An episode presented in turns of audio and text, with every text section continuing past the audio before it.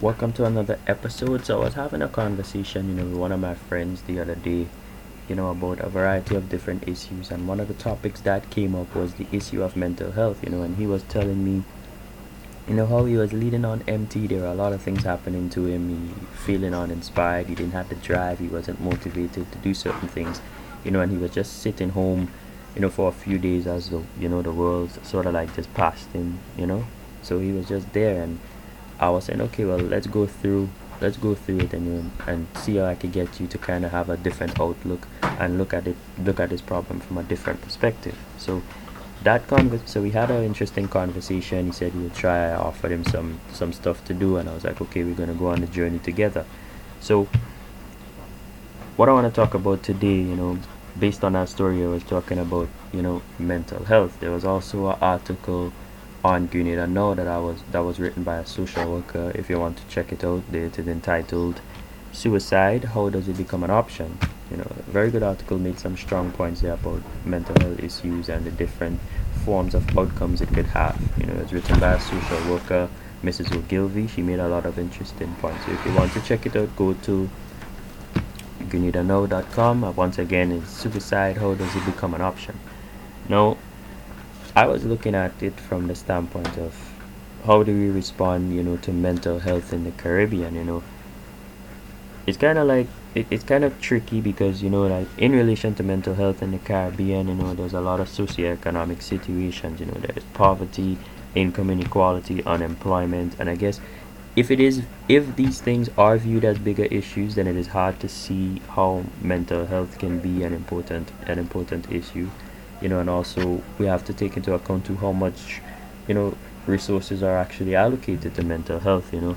I was doing some research and one of the one of the uh, um, from www.nesta.org.uk i was looking at the mental health from a global and caribbean perspective and you know and they were saying that the average that a caribbean country might spend on mental health you know out of its health budget is approximately 4.3%. So if you want to do further research you can. If I I'll update if the information is indeed I believe that the information is credible but I'll do more research and come and shed more light on it. There's going to be a part in the part 2 to this episode about finding peace but yeah. Okay but you know I think here you know just speaking for the individual just speaking you know as a Grenadian and how I you know view the the impact that coronavirus has had on me you know it me personally I, you know it, it was kind of challenging at first but i think I, I eventually with a change of perspective been able to come around it. But you know listening to the news you know there was a recent news you know there's i was listening to the news and it went to different communities to find out you know people's perspective on how the coronavirus impacted them you know and you know a lot of people said they were scared of the lockdowns you know fear of the disease. A lot of people didn't want to come outside. All the regulations in place and they were, how they were affected by the curfew that were put in place different times. You know and it became apparent to me that you know a lot, a lot of people are, were probably feeling hopeless you know despite all of that you know they were still apprehensive about seeking help if indeed they had if indeed they, it led to them having mental issues you know. But the fact is you know a lot of people are leading on empty and what i mean by that is they're kind of like exhausted burnt out and they have a loss of energy. You know they have they have a lot of issues whether it's family issues you know schools loss of jobs you know anxiety you know and they have a hard time figuring out where where to turn because you know there's no quick fix or, or there's no manual you know once you're in sort of like in in that situation it's very hard you know at first to find ways you know to you know to combat it you know but one of the things i you know i try to do is you know check up on people. You know that's the scary part. You know the scary part i think we all have is not checking up on people. We know who have mental issues because we don't know what they're thinking you know. We don't know what they're going to do. And so we just have to call in you know to check up on them you know that we could do on an individual and community level to see what is really going on. And if it's a difficult conversation that has to take place then just go ahead and have it. But take your time and allow that person to open up at their own pace right? And if you are the one being affected then do the same you know and seek professional help you know take a step to see how you could try take a step back take a break and change your perspective of where you believe you know your life is going during that time right? So despite all the coronavirus happening i mean we're covid free thank the lord but we're still on the you know some sort of regulation but at the same time again there are still people going through it because of the impacts. A lot of people haven't fully recovered. So how can we have you know an optimistic attitude you know going into 2021 you know the year is almost up and you know 2020 has been a rough year but a lot of good things happen but a lot of bad things happen as well. And because you know people who are more focused on the bad with all of the things they're seeing probably online in the media in the news a lot of people are scared they don't know where to turn to. So i was you know kind of writing them like how you know what are some solutions that we could do besides you know talking to people and seeking professional help and bringing awareness you know? One of the things i i think people could do is you know um journal start journaling. You know if you're home alone and you're if you're left home alone without supervision and you know you're going through mental problems you tell your parents about it you know so they are aware. Even if people are aware if something crosses your mind like a negative thought or something you know you write it down ex- you know you go through it.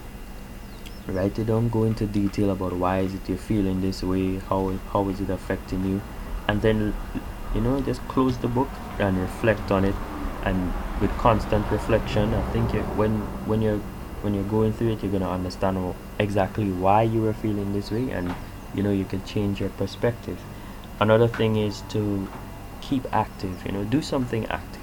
You know go outside you know take a walk when you're probably going outside to walk the dog go for a jog do a five minute exercise you know do a favorite sport you love or something just do something active that can get you engaged you know? Exercise reduces stress reduces anxiety so it must be good for you. Um, keep in touch.